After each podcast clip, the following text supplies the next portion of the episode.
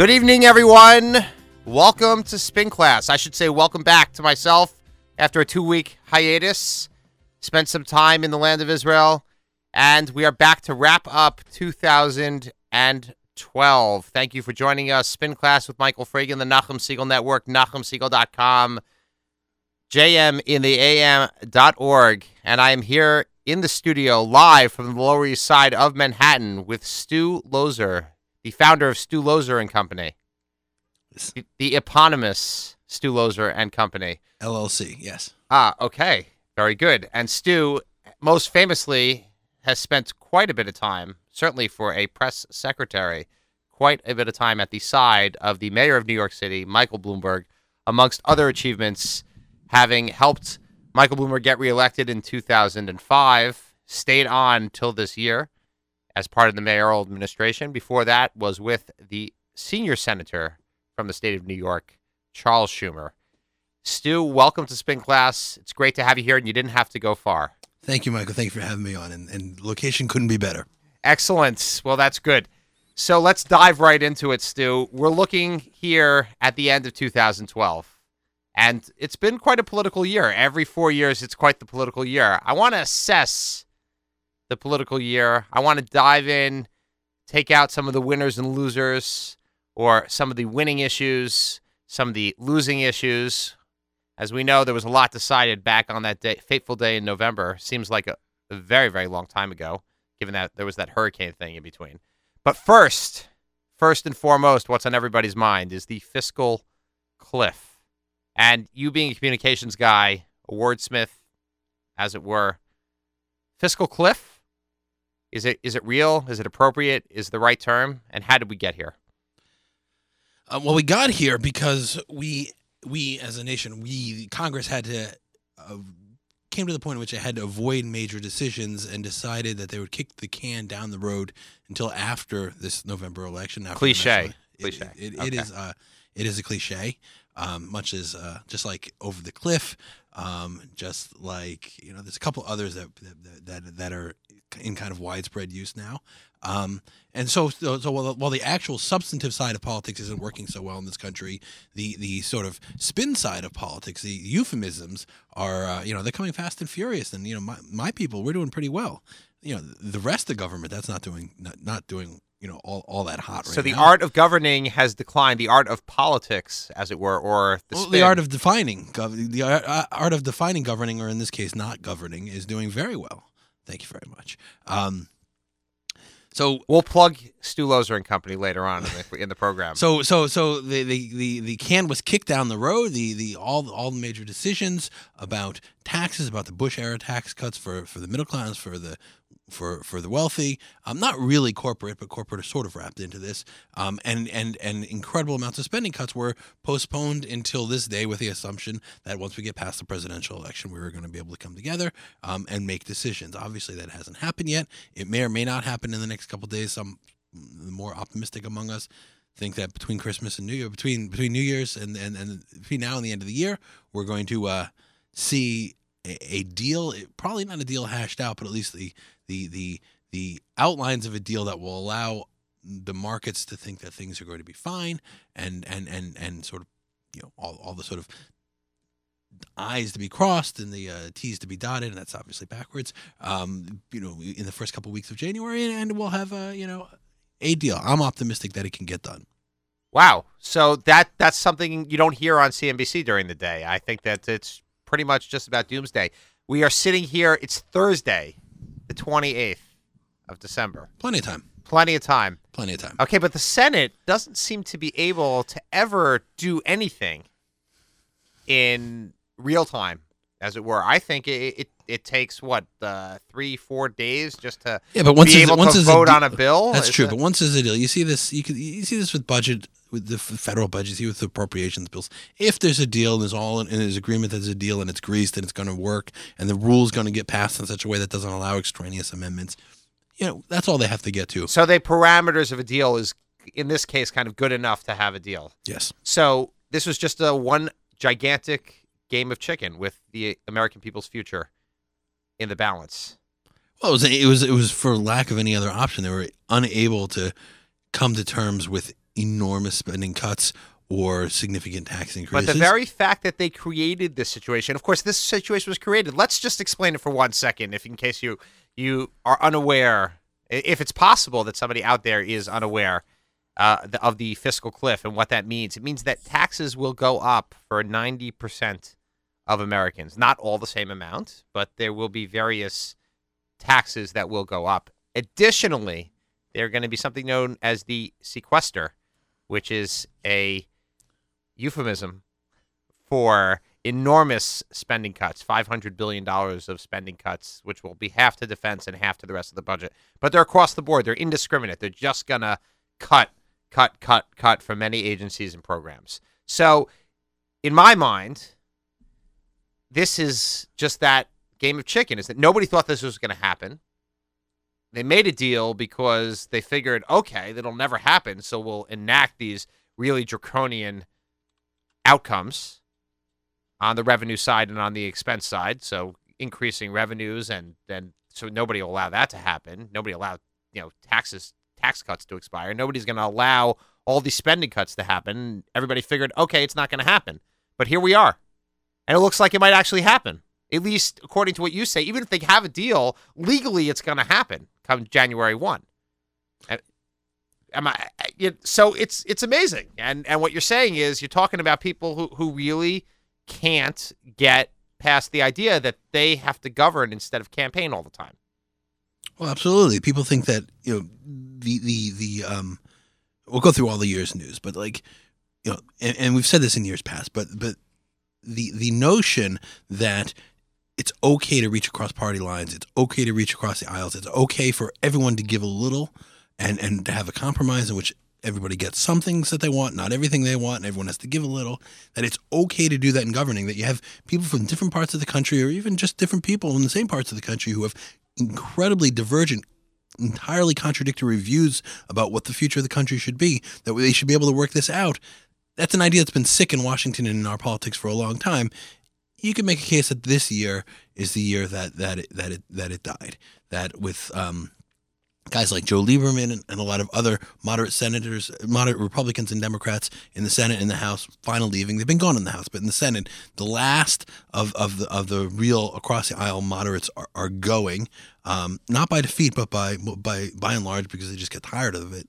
Um, Like Tom Coburn is leaving to head the Heritage Foundation, correct? right. Well, he's he's not. He's I'm not Tom Coburn. I'm sorry, Jim DeMintz. I Jim DeMint. apologize. He's not who I was thinking of. Um, I was picking the most right wing member possibly of this Right. Senate, and that was uh, okay. Jim DeMint has who was fun, who has backed all the Tea Party challenges to many. Uh, I, I, I but you know, in, the Senate, exact- you're exactly in- right. In, in the Senate, you and I would think, at least I would think that, that that Lindsey Graham is one of the more conservative members of the Senate. But actually, when it comes to reaching out across party lines, when it comes to working with people like like Hillary Clinton when she was in the Senate, or or, or Chuck Schumer, or or you know, the, the other sort of northeast, either northeast moderate Republicans and Democrats.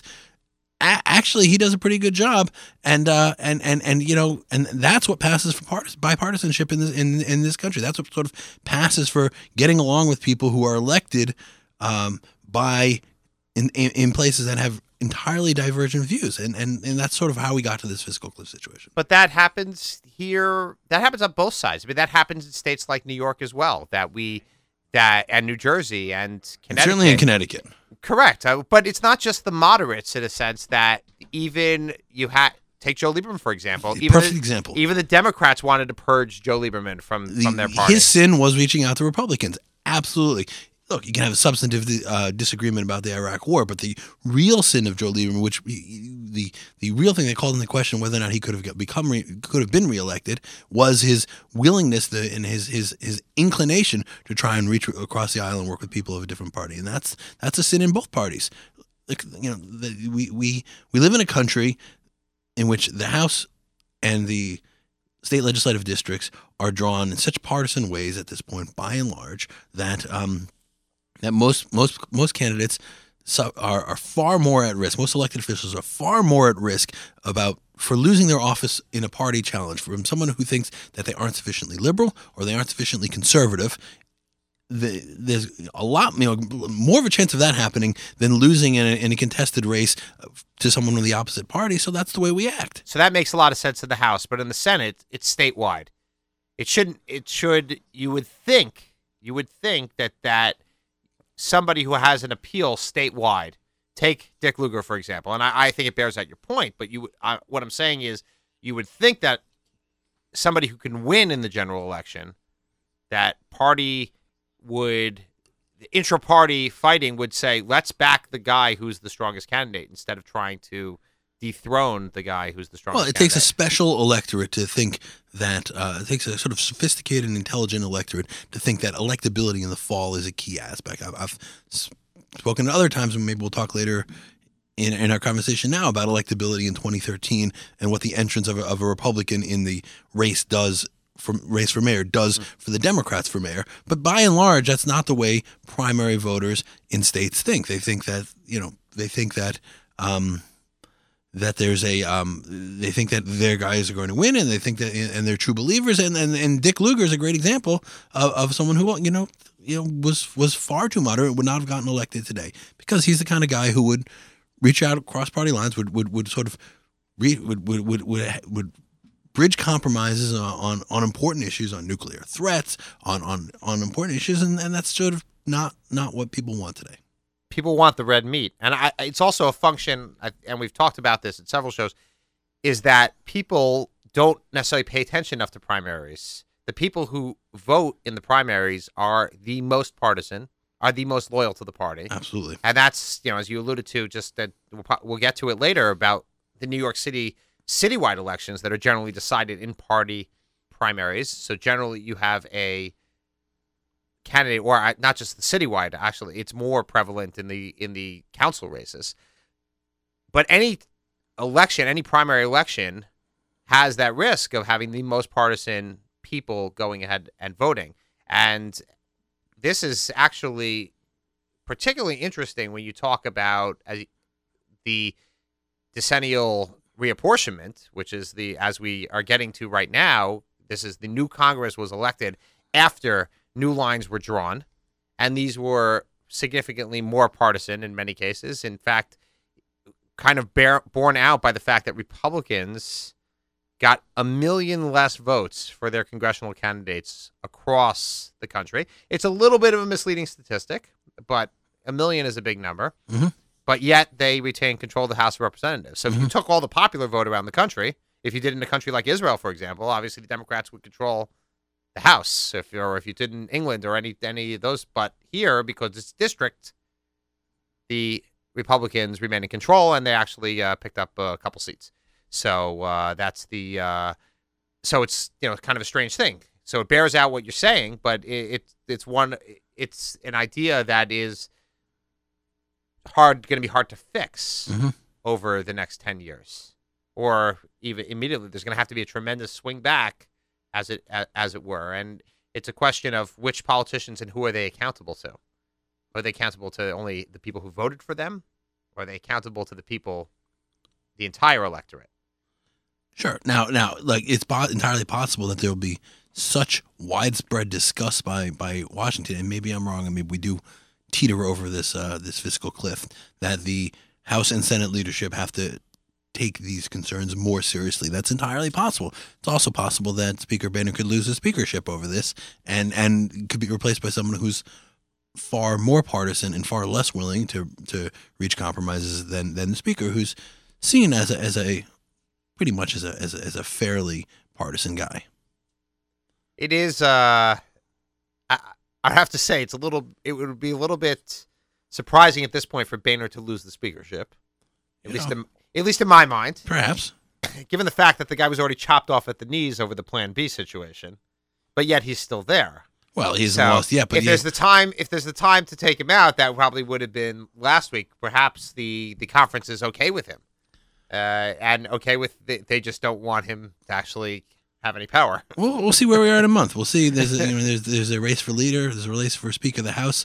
The beginning of the next Congress. The new the the the, uh, the old Congress is still sitting, and uh, we'll see where things are. Yeah, you're probably right, but it's entirely possible. On the Democrats' side, it was actually surprising potentially that they kept Nancy Pelosi as the minority leader. Wouldn't you say it? Wouldn't it be time since they were unable to take back the House, despite the fact that the president did very, very well, Uh, in, I, I think some would say surprisingly well, uh, as far as his margin was concerned, that they were unable, and the, the the Democrats picked up seats in the U.S. Senate, that they were unable to make any inroads, but yet uh, Pelosi and her team were reelected. Well, I think there are two issues. One is um, the the the districts, the House districts, are drawn by legislatures, and the legislatures are overwhelmingly partisan. In in most cases, you actually have states that have one party rule, and and and, and, and by and large, the districts are drawn. Um, Not here in New York. We have three party rule. In, uh, in, in, in New York's a, New York's a different place, and and and actually, um, New York's a different place, and and and and. but finish your thought there. But but but uh, congressional districts, by and large, are um, are drawn um, in most places. New York, when we had to redistrict, there was there was sort of a a, a, uh, a, a general agreement that there would be a loss of a Republican and a, and, and a Democratic House seat. Um, that's unthinkable in a lot of other states. In a lot of states, it's whoever's in charge is going to going to redraw the districts, um, sort of following the lead of Texas over the last twenty years, and and and and draw incredibly partisan lines. That's one reason why Nancy Pelosi won't lose her. Wouldn't would, would would seem to unlikely to lose her speakership. The other is it's not clear who a credible alternative is, particularly because Rahm Emanuel, who who might be one, is mayor of Chicago and not in the House. Now, actually, under the Constitution of the United States, the not well known fact, it doesn't say in the Constitution that Speaker of the House has to be a member of the House. It says it has to be selected by the members of the House. So theoretically, Rahm Emanuel could come back, still sit as mayor of Chicago, although I don't know the law in Chicago, and also be Speaker of the House. That is actually a very unlikely scenario, but it is technically possible under the Constitution. Under full disclosure, are you at all consulting for Rahm Emanuel? I'm not. Okay, just uh, just check. So this is not a plausible candidacy that we're talking about. Well, it's look, you know, you could be Speaker of the House. Uh, it's, it is conceivable. It's very kind of you to uh, to come ahead. It's not likely, but it's conceivable. I, I understand, but of course he can't be minority leader because I would imagine the minority leader must be a member. I, I, don't, I don't know what the uh, I don't think it's written in the Constitution. Okay, okay, so those are party rules th- themselves. So, as a communications specialist, what would you what would you advise? Give give me pick a side. Okay, you're president, Senate, Majority Leader Harry Reid, mm-hmm. Speaker Boehner. Pick any of the three. Tell me how you would go ahead and explain to the country why you were unable to do it and do it in a way that's not purely attacking the other side. Obviously, I can't tell you don't attack the other side, but do it in a way that's actually going to explain why why this happened. If I were advising the president, which I'm not, but if I were advising the president, I would say, as Americans, there's a time for governing and leadership, and there's a time for partisan politics.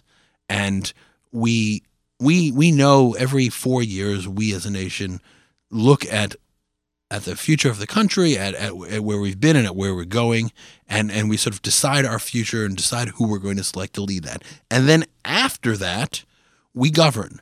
And the closer you get to a presidential election, the the more part the balance between governing and, and, and partisan politics swings towards the partisan politics, and the further away you are, it's it should be more more towards governing. At this point, we're right now these these last couple of weeks, this last month and a half, we've been as far from the, the further as far from the next presidential election as you can get. You could not get any further, and we haven't been able to come together.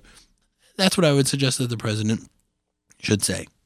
Also, the president, I think the president's, you know, sort of in his back pocket, he knows that the majority of Americans are blaming the the House and the Republicans for the failure, not the uh, not the uh, not the president, and the failure of, of, of as you mentioned, Speaker Boehner's Plan B makes that even worse. It, it, indeed, it does, and I, I have to say, as a as a Republican, I, it is a little bit shocking that there is no credible plan being put forward. There's so much in there, and I'm not going ahead and saying, okay, tax cuts needed to. Uh, I'm sorry, tax raises needed to happen. You want to give your gradations. I think that you know a million dollars was a decent uh, was a decent start, decent overture. But the real issues I think that come about that nobody wants to talk about is that on the table was entitlement reform, and entitlement reform is really what is the big budget I hate to use the word, but I'm going to use it anyway. The budget holy grail, since we're using cliches out there. Sure. Entitlement reform is what it's all about. If you want to tackle budget issues and fiscal issues in this country, it's got to be about entitlement reform. And the president put it on the table, and somehow it seems, I would agree with you, that the House Republicans took a swing and missed on it. Right. Like if I would argue that if you if if the if compromise in politics in anywhere in life is about um, everyone giving a little something, everyone getting a little, everyone giving a little, then then the true art is in getting your opponent to get you to where you want to be. The president of the United States, it's hard for you if you're a Democratic president of the United States, it's hard for you to to to cut the traditional social safety net programs, the New Deal programs, the the the the um, Johnson era programs. That's hard. If he could get to the point and he creates an opening in which the House could at least act as if they're forcing their hands and get to where we need to be, they get that victory. He gets his he gets his victory in terms of of, of taxes um, for for wealthy people. The president, I think, is right in saying that we had an election. It was significantly, not entirely, but significantly a a a, a debate about whether or not we should have ta- higher taxes on the richest people in this country and and and it, without a doubt that was clear. What was what's ambiguous is what does that mean the richest people in this country and and a family making two hundred and fifty or three hundred thousand dollars in New York City is not nearly the same as one making that money in in in Alabama, um, as, as I think listeners to this program you know, certainly know. Um, that said, like the president was uh, set, you, you, you know, argue quite clearly that the president, the White House, Jack Lew, set things up. Tim Geithner set things up in such a way that the the, the, the House Republicans could sweep in and have victory, and, and they sort of you know they they they snatched their own defeat from the from the from the jaws of victory that the president opened up. So now take the Republican side. Yes. Is is there any light for the Republicans other than as you mentioned before to give the red meat to their own most partisan constituents? Even Grover Norquist the anti-tax crusader who has made taxes the issue, the mm-hmm. defining issue of many House races and many congressional races, blessed some sort of compromise, blessed pan- Plan B. What happened? How, how does that work? If you have your own your own conscience of the party going ahead and blessing the deal, but people walked away.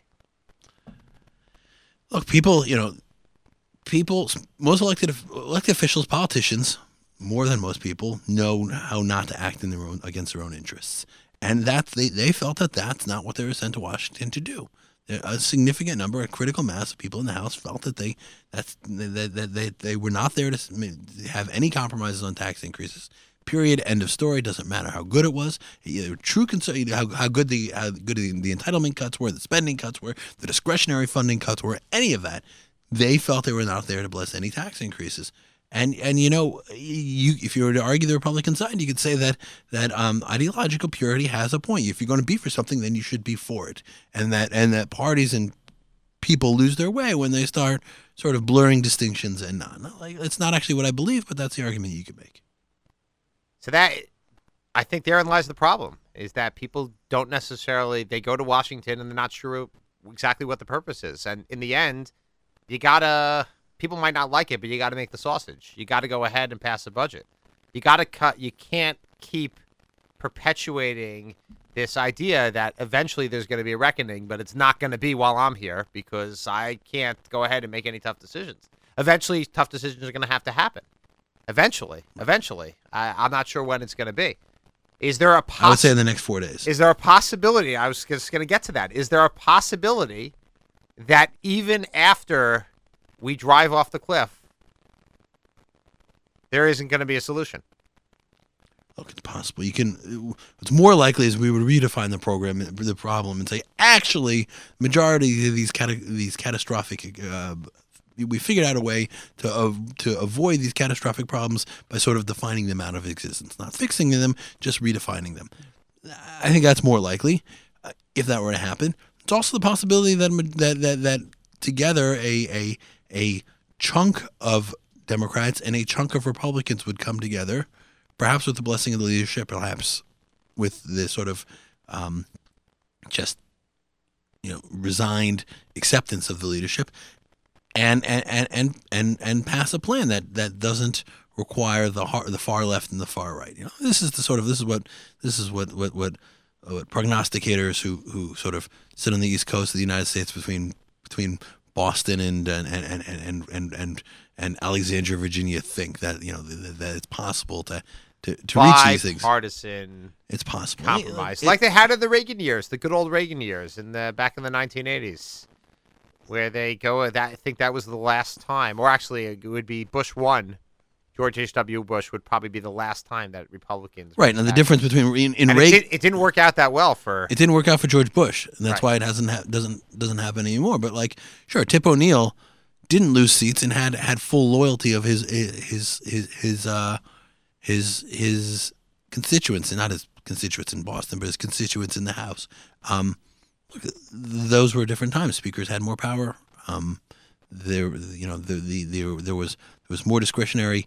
There were more discretionary items given out, centralized by the speaker. You could you could force people to vote. it's all about the earmarks.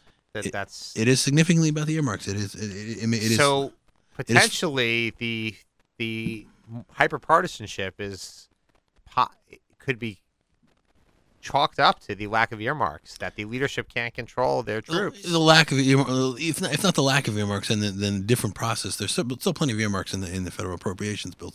The process, then they're not as centrally controlled.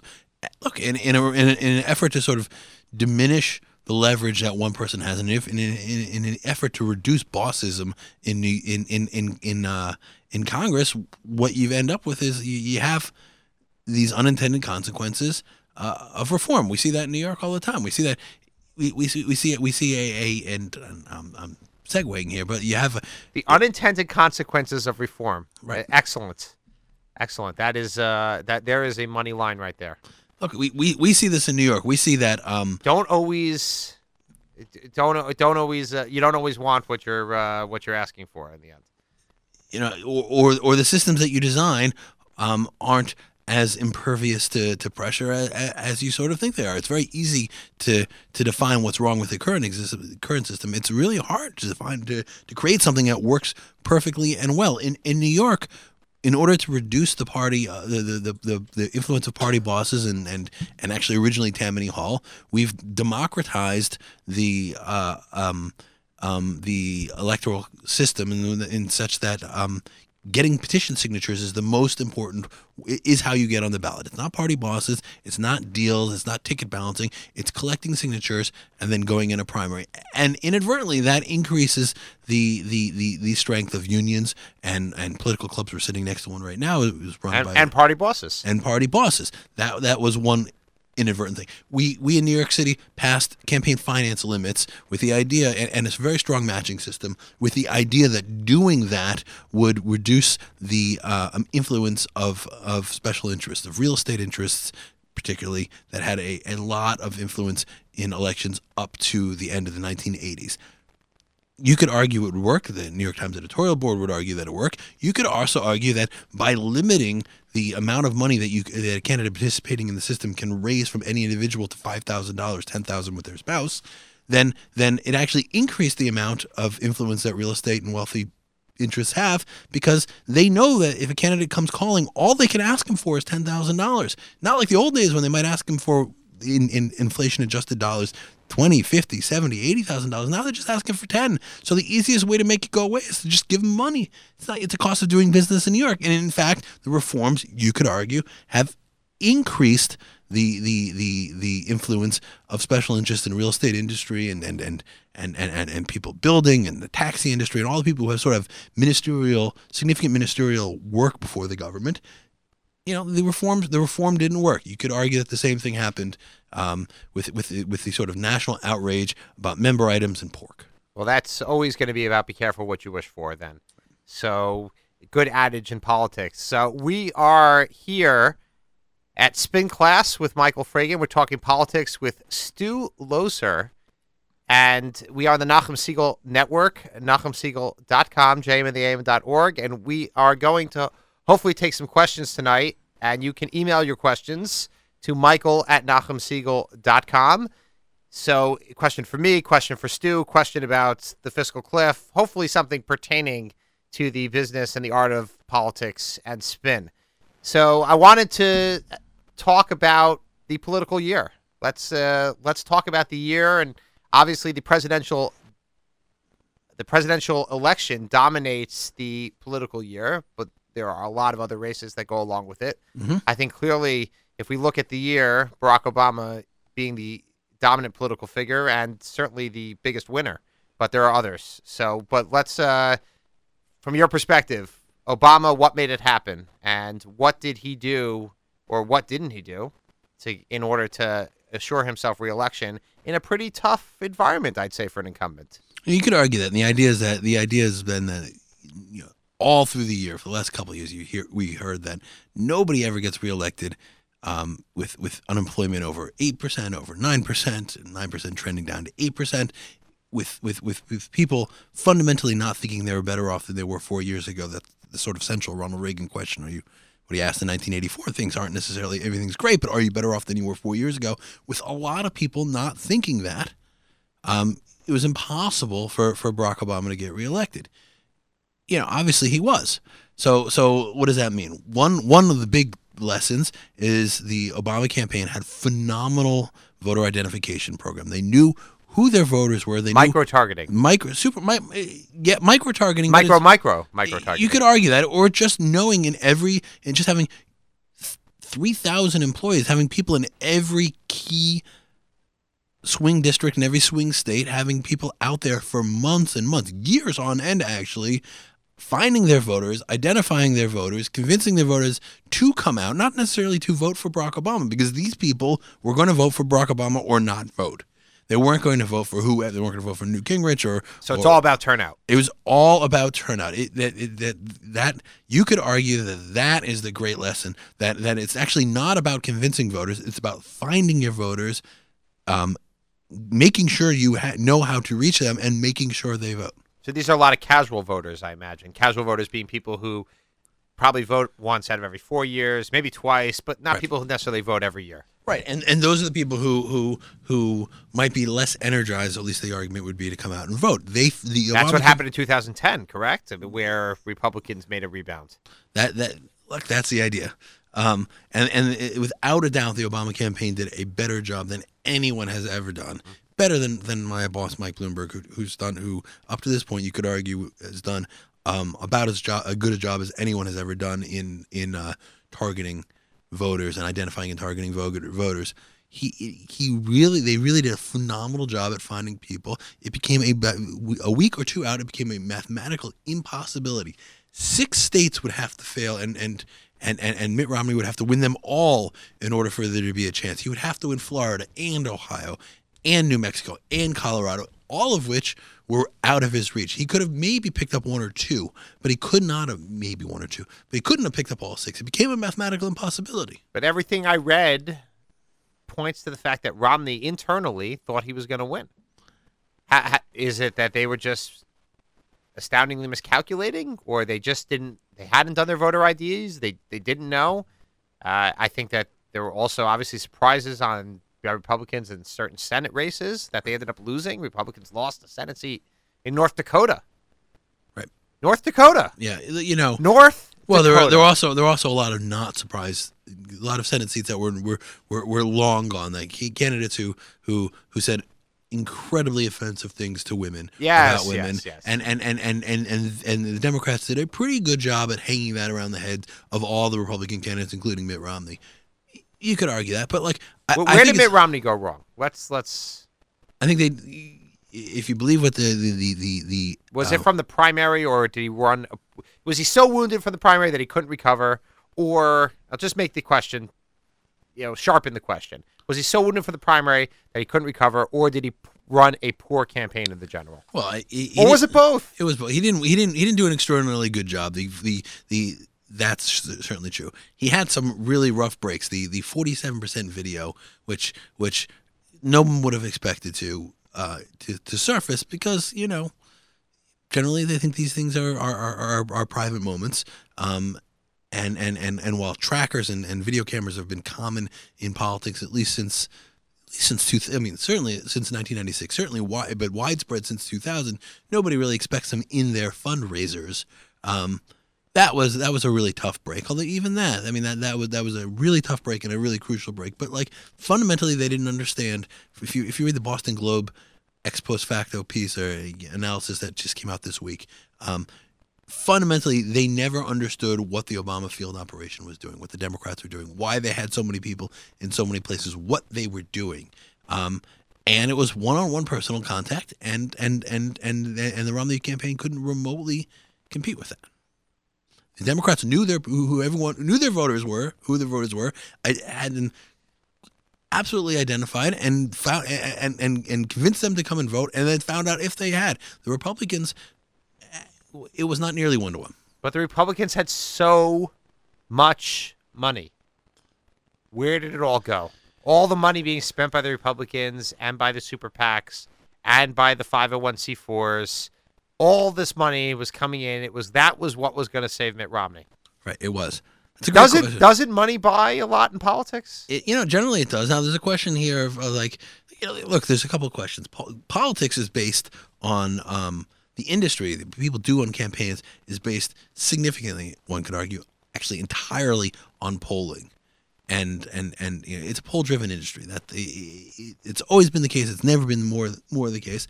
And I often ask candidates. I ask. I often ask Mike Bloomberg, like, who exactly are these people taking polls? I mean, if you're if if, if you're at home and and and uh, and uh, you get a call, presuming you have a home phone, um, and it's not a relative of yours on the caller ID because you do have everyone has caller ID, and and it's some call center in in in, in Norman, Oklahoma. Who are the people who would take that? Are they normal people? Are they people with setting aside sort of questions about you their. might want to speak to somebody. People are lonely. Sometimes. Some people are lonely, but do those reflect general uh, voters? If you, you know, if if you if they're calling during what used to be dinner time, now maybe you're feeding your kids, you're this, you're that, and a call comes in from a call. Wait, center. what used to be dinner time? I'm not sure. What what is what does that well, mean? you know, it, you don't eat dinner anymore. I, I know it's been many years as at the when I was a kid when I was when I, when I was the age of my kids my, my father came home from work at a certain time ah and we had bad. he came home at six twenty, and we had dinner at six thirty, and then we took a then we took a bath, and then we went to bed. My kids still have that kind of regimented life. They take they eat dinner at the same time every night, but I'm not necessarily home every night, and, and nor is my wife Jessica. One or the other of us is home, but we're not both home. And and and and frankly, eating dinner is eating dinner as a family is, is something we do in Shabbos, but not press not secretary is not a nine to five job. It, it is not. Now it's not just that. It's just it's it's, it's okay. That, that's by the way uh, for the audience. That is one important lesson. Okay, press secretary not a nine to five job. You know what? But other people, they have the, the you have calls, you have email, you have work. It's it, the expectations are different. Who? Getting back to our point, who are these people who are taking polls? Focus groups, you can almost understand. It's sort of interesting. A lot of people get paid for that. You get paid for it, but who stays on the phone for a half hour with a pollster? Something is something is off of that. That's number one. Point number two is you asked where the money went for. The money went for ads. Who watches ads? Who watches Who watches live broadcast TV? People who don't have DVRs. Right. Don't have TiVo. Don't have DVR. Don't have TiVos, and are watching. CK, am I getting that right? Who's uh, people who are watching TV? And are watching, by the way, broadcast. Not TV, people in Marine Park either. Um, you know. um, people in Marine Park, people in Marine Park watch what have the have have uh, DVRs. They, you know, like who who who sits through uh, anything and sits through the sits through, sits through ads. So the money goes to ads, but what are the ads? What are the ads producing? So if if it's a if if the money if, if the campaigns are run by ads by, by uh, based on polls and it's not really clear who these people are who have a half hour to take out and talk to a pollster and it's about ads, it's not really entirely clear who's actually watching television with ads and those who are watching television that has ads who's actually paying attention to the ads, watching the ads, and not fast forwarding over the ads, then, then where did the money go? It went into consultants' pockets, but like no wonder it doesn't have an effect. You, you, you, your data is terrible, and and and you're using it to produce something that nobody's listening to. Excellent analysis. Let's let's move on to another politician out there, Kirsten Gillibrand, our junior senator here. Okay, is she the most talented politician ever in the history of the state of New York, or is she just the luckiest politician ever in the history of the state of New York? What do you mean by that? Well, she did have the largest margin of victory of any statewide elected, even surpassing the indomitable Charles Schumer. So she comes into office. She's an obscure upstate congresswoman. She wins two statewide elections inside of two years mm-hmm. by very comfortable margins. Very Never comfortable. draws any type of significant opposition. That's true. Somehow the Republicans declined to anoint their superstar Bob Turner inexplicably, although not inexplicable if you have an idea of the backroom nature of New York State politics. But inexplicably, they don't not anoint their strongest candidate, and she waltzes yet again to reelection with a massive war chest. It's it's great luck. I, I'm impressed. She's, she, she look. She's an impressive senator. She's an impressive legislator. She has a, a serious record, and you can't run. And you can't can't can't add up these kind of. You can't get get these kind of victories if you don't have something to say. so certainly a winner of 2012. Absolutely. Absolutely. Okay, so well, look, I think it's important to just emphasize the the broad base and margin of her victory. But uh, let's let's take another one. For example, Sheldon Adelson. We talk about money. We talk about mess. We talk about pouring money into races. Mhm. Sheldon Adelson. Does he have anything to show for it Well, he, aside from the fact that he's still very wealthy? he thinks well, two two points. One is I would think he thinks that he influenced the dialogue. He he he shaped the debate, and that that was important. Um, there are, and I, I I know this from personal knowledge. There are there are really there are, are wealthy people who are willing to put money into an elections for causes they believe, but only if they have a chance of winning, and and aren't actually interested in symbolic victories. There are others, perhaps Mr. Adelson is one, who who's interested in shaping the debate and and, and and laying the groundwork for four years from now. That's point one. Point two is, you know, um, among the super super wealthy in this country, you know, hundred million dollars is different to them. Uh, is different from their perspective than it is from us. You can you can sort of do the analysis. If somebody's worth billions and billions of dollars, you can get to the point where where uh, a hundred and something million dollars, two hundred million dollars is to like normal people, two hundred dollars or even two thousand dollars. Now, most people don't. You have to be pretty rich in order to think that two thousand dollars isn't anything. But if you really believed in something, if you really believe, if you saw this as a charitable cause, most of us. Most of us, sort of middle class, upper middle class. There is people, charitable causes themselves. well, if, if you believe that focusing the debate is, is, is in a in a way a charitable cause, then then then two thousand dollars isn't an incredible amount to give the charity. To a lot of us give a lot give give give that amount of money to multiple charities. If you think that, that that's that's important, and to you, two hundred million dollars is like to the rest of us two thousand dollars. Um, look, you know, money well spent. Okay, precisely. I guess uh, you in that case you can have a zero four uh, for the for the cycle. I think the, the only the only race that he actually won was the one in Nevada where he didn't put any money into it. That's right. Well, of- you know, you know, he would argue, you know, he could argue that um, He for, he forced people to be on the defensive. He forced people to be He on made the himself relevant. He he made he could he could argue that the issues that he cares deeply about Israel, um, um, that that none of the candidates were, um, um, you know, we're deviating far from from from sort of. Um, Well, the Republicans were falling all over themselves. I, I think Israel was mentioned more in Republican debates than uh, possibly the U.S. was. Okay, and and and you know, and and you didn't see. So it was fo- there was certainly focus. you didn't see an extraordinary amount of daylight between the Netanyahu administration and the Obama administration either. You could argue that that was an important point to be made. And by the way, you could argue that that's a good way to spend your money if you if you if you believe that. I could, you know, I, I think it was from my my perspective. I think it was a good way for him to spend his money. I, I myself wouldn't spend that. I don't have that money to spend. But like, you know, um, um, a guy spends a couple hundred million dollars to to to strengthen the importance of Israel in the uh, in, the nat- in the American in American politics. I, I think there are worse ways to spend your money. Well, that's definitely setting the bar pretty low. So we'll, at least politically for that matter. But as a good segue there, Bibi Netanyahu. Yes. Okay, 2012, he starts with the idea that perhaps he's going to get a change in the White House. Now, you want to say he did bet. Uh, he did. Well, in Israel, they say, Mhm. Having been there, that everybody there feels that he was actively supporting Mitt Romney. So we'll just go what they think over there, Mhm. as opposed to because officially, obviously, that didn't happen. I think most Jews think that as well. Yes. Okay, so we'll we'll go with that. Now he ends up a political loser from that perspective, but yet it certainly looks like he's going to be reelected pretty handily. Uh, winner or loser? Look, he's he's he's in great shape now. I I I, or, I work in politics for for a living, um, and I am always pretty careful to not not to to um to to to talk too much about Israeli politics because at the end of the day, I know um, my my my full understanding of Israeli politics are is is sort of on pace with average Americans, most people's understanding of American politics. I I I know enough to know that most people And don't it gets under- more it gets more complicated just about every day. it gets far more complicated every day. Like I, I um, I um, I come from I come at this from a, a little bit of a different perspective. Unlike virtually every American and virtually every Israeli, because I worked for Mike Bloomberg, because I traveled to Israel with him, I actually got to meet both both in the last in in, in the last cycle, both Tzipi Livni and and Bibi Netanyahu. I walked away.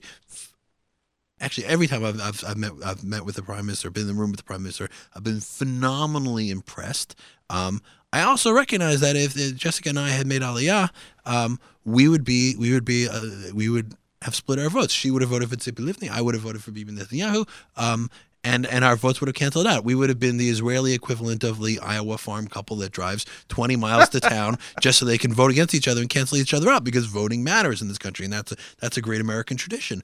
Um, look, without, without a doubt, the the um, the, the prime minister is in, in, in phenomenally good shape with all the horrible things that have happened to Israel in, the, in, in, in, in sort of international politics and the global political scene.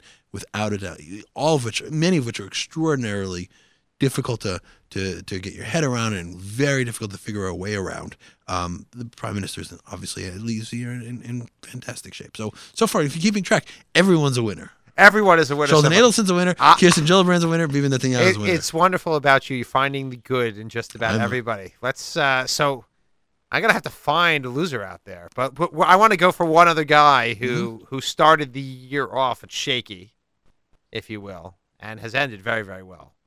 And he's also taken away one of what I thought was going to be one of the marquee matchups of, this kind of this coming year. Chris Christie. Yeah.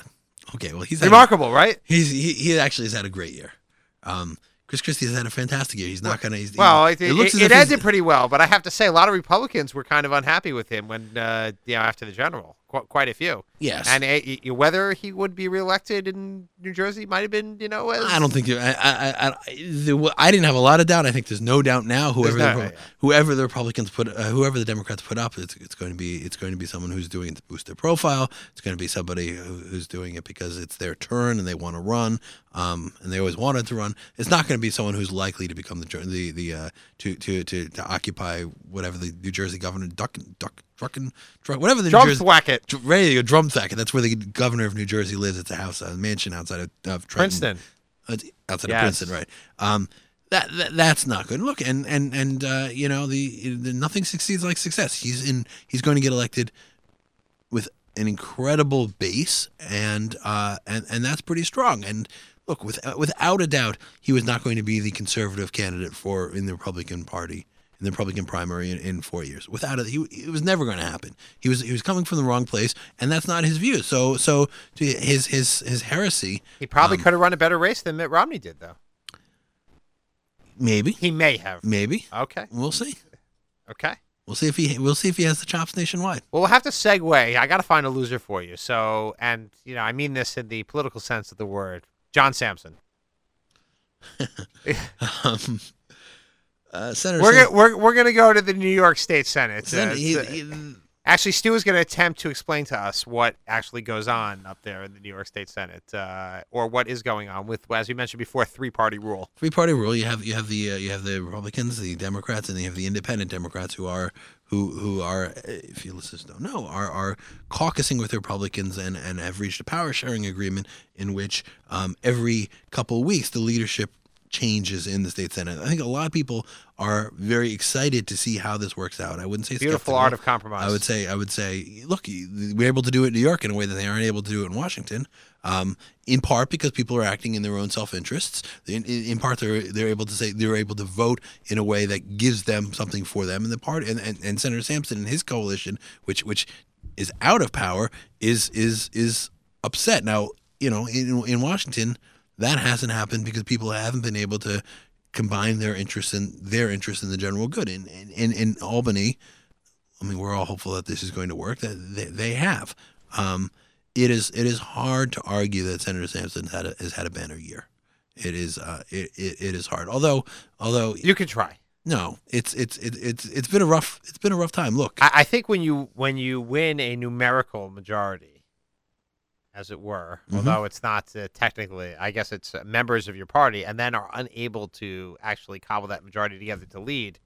It's got to be a defeat. Look, as a former Gore campaign staffer, I have a lot of Ah. sympathy for this situation. Yes. Okay. Yes. The speaking of numerical majorities, Yes. so that brings us back to brings us home to New York State, if you will. I, I would have to assume that you would put Jeff Klein in the winner's circle. Absolutely. Okay, but Dean Skelos Look, he's, he's had a lot of money to play with and uh, couldn't pull out all, any of the tough races. at the end of the day, he's he's still he's still at the table and he's still um, directing legislation and he's still doing what he likes. Um, you know, more power to him. More power to him. Excellent. Scott Stringer. Okay. What about Scott? Scott? and, and I'm going to throw him out there as a. As, I'll tell you why. Because obvi- I think he's an obvious winner from a certain Mhm. perspective. Because he looks like he might have a cakewalk to being city right controller. now, right now, it does not. Right now, it's it's not clear who, if anyone, is going to challenge him. Right, unless the incumbent decides that he is going to stay. There's that. And Okay, There's, there's, there's, but- there's rumors of uh, yes. But controllers is a step down from what he wanted. You know, um, Scott's argument, I think it's a good argument, is the borough president's argument is, and it's a good one, is that the um, this is going to be the most important time. It's going to be the most important time, one of the most important times in the city's history, certainly since the 70s, but a, a time in which the controller actually matters. The city's pension costs are explo- increasing explosively, and that's not that's just because of the structure of the fund. The retiree health care benefits go up astronomically, and there's nothing you can, virtually nothing you can do about that. It's actually in in most in, in almost every case illegal under the. It's like the, entitlement reform in Washington. Well, except except in in Albany in in our in our, in our state and constitution, you actually can't take away a benefit that's been promised to somebody in, in a pension system. It's it's it's actually unconstitutional. It's extraordinarily difficult. I could argue that you know, that only Nixon could go to China, and only Scott Stringer, a good progressive liberal Democrat, is going to be able to So reach a compromise. what you're saying is Tom DiNapoli is not the right guy to do that on the state level I'm arguing because that only Scott Stringer can do it. No, I'm arguing that in New York City, only only a guy like Scott Stringer, who is a who is is, is both a, a a is both a good friend of organized labor and progressive, and but but a reformer, and and and, and did have a reform agenda when he was in the assembly. He could do this, and and and and and that's actually going to that could actually cement his legacy as as one of the great political leaders of our generation in New York City. And you know, by the way, not the worst thing. Eight years from now, to, Well, to we are spinning it right here, folks. There's no question. This is Spin Class with Michael Fragin. We have a couple more minutes left, and we are going to get into the marquee matchup of 2013. which is what Well, I think we can comfortably say the marquee matchup is going to be the New York City mayoral race, at least for our listeners right here. Not to be too parochial about it, but uh, it's a pretty big deal. It's a pretty Okay. big prize. it is. And will It's the best job in American politics.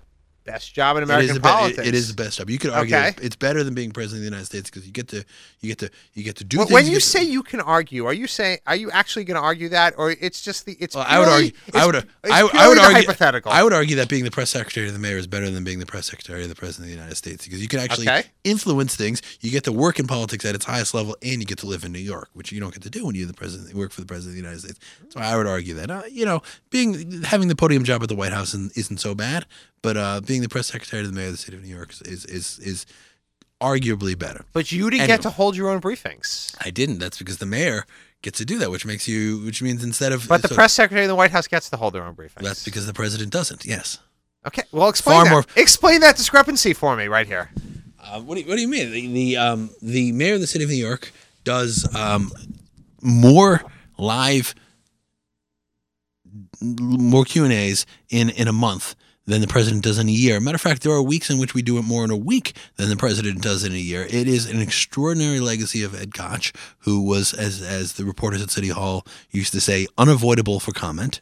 Um, everyone else is unavailable for comment. Ed Koch was unavoidable for comment that that's what the job of the city of New York is. That means you you the, the, the mayor of the city of New York always has a strong bully pulpit. Um, part of the reason why he's able to shape things is because he's he or she is out there himself herself um, saying things, directing things, uh, minimizing challenges, elevating issues that they think are important. It's phenomenally useful and powerful in a way that that that uh, the press secretary, if it's press secretary versus sparring with reporters, eh, you know, it, becomes a she said, she said. If it's uh, if it's the mayor um, sort of speaking it's to a real reporters, story then as she said, then, then then it's not a she said, she said. It's it's actually something that's uh, that, that that that's interesting and that that can shape a national debate. So Republicans have won, or Republicans, or former Republicans, or Republicans. People running on the Republican Ugh. line, Okay. the the candidate Fair- on the Republican line. Fair enough. Have won the last five. That's right, twenty years, a lifetime. Five. Yes. New York State. Who would have thunk it going back? Last Many time, years. last time, last time. it So did- will that happen again? Is it possible? it is entirely possible. entirely possible It's entirely possible that a Republican candidate, a Let's handicap for a second. So give me, give me, give me the rundown. What does it look like on the Democratic side? What does it look like on the Republican side? you know, we we talked. I'm not asking you who's going to win. I know. Well, Just- you, we, you talked before about the Republican primary process, whether it went on too long, what the influence of Sheldon Adelson was, whether your question was um, was was um, whether Mitt Romney was so damaged by the positions he had to take in the Republican primary that it became very difficult, not impossible, but it would became very difficult for him to appeal to a a, a, a broader base. You could argue that the exact same thing happens in New York, but only for the Democrats. That that that the the process of getting the nomination, that collecting the signatures, which we talked about before, means you have to go around sort of hat in hand to various interest groups, to the teachers union, to to um, to to sort of political fiefdoms around the city, and you have to say things that make you unelectable in the in in the fall. That a credible center left, center right candidate um, could could win. Now, you could argue that you know people would argue that that uh, it only takes something extraordinary. It only takes a 9/11 or, or crime out of control.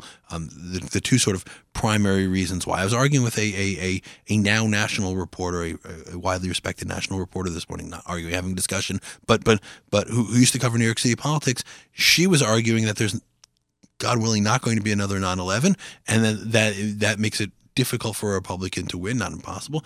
I argue that you know people forget about how dysfunctional the Democratic primary was and what a what a shambles the Democratic race was at the end of the election in 2001. Mike Bloomberg won, but in a significant part, Mike, my candidate in that race, Mark Green, lost because of Democratic infighting. It's not impossible to see something like that happen again. Improbable, but it's possible. It is a, it is a steep is a steep a steep hill to climb. Okay, so a, a, a at metaphor, but on the Republican side, you could also see a bruising primary.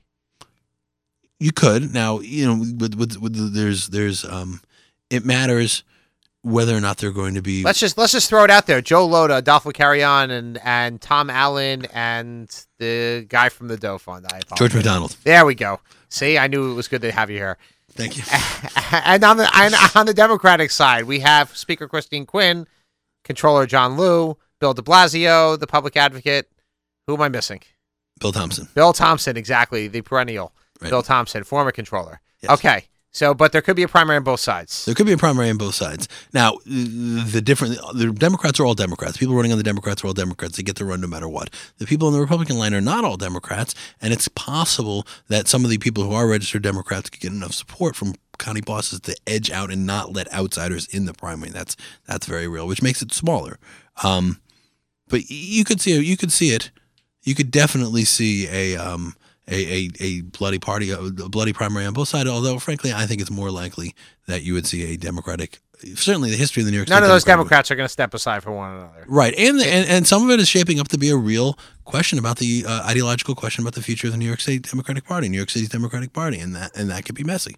That certainly could be messy. There's there is, I, I think that we are going into a very exciting year, It'd be a very, great. A very exciting race. Are you affiliated with anybody right I'm now? not working for anyone. Not working for anyone. You hear that? Stu Loeser is a free agent right now. Uh, as far as that's uh, so, the next move will certainly be to.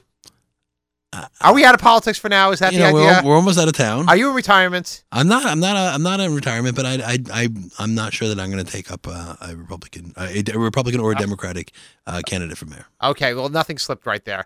Well, Stu, this has been a very enjoyable hour, and I apologize that uh, we were unable to get to the email questions because uh, there was a lot of ground to cover. We hope that we will have you back uh, in the come. very, Great- very near future. Great location. It's certainly a great location. This is Spin Class Politics with Michael Fragin, a recap, rundown 2012 2013 on the Nachum Segal Network. Stay tuned for the Book of Life with Charlie Harary, the Thursday night extravaganza.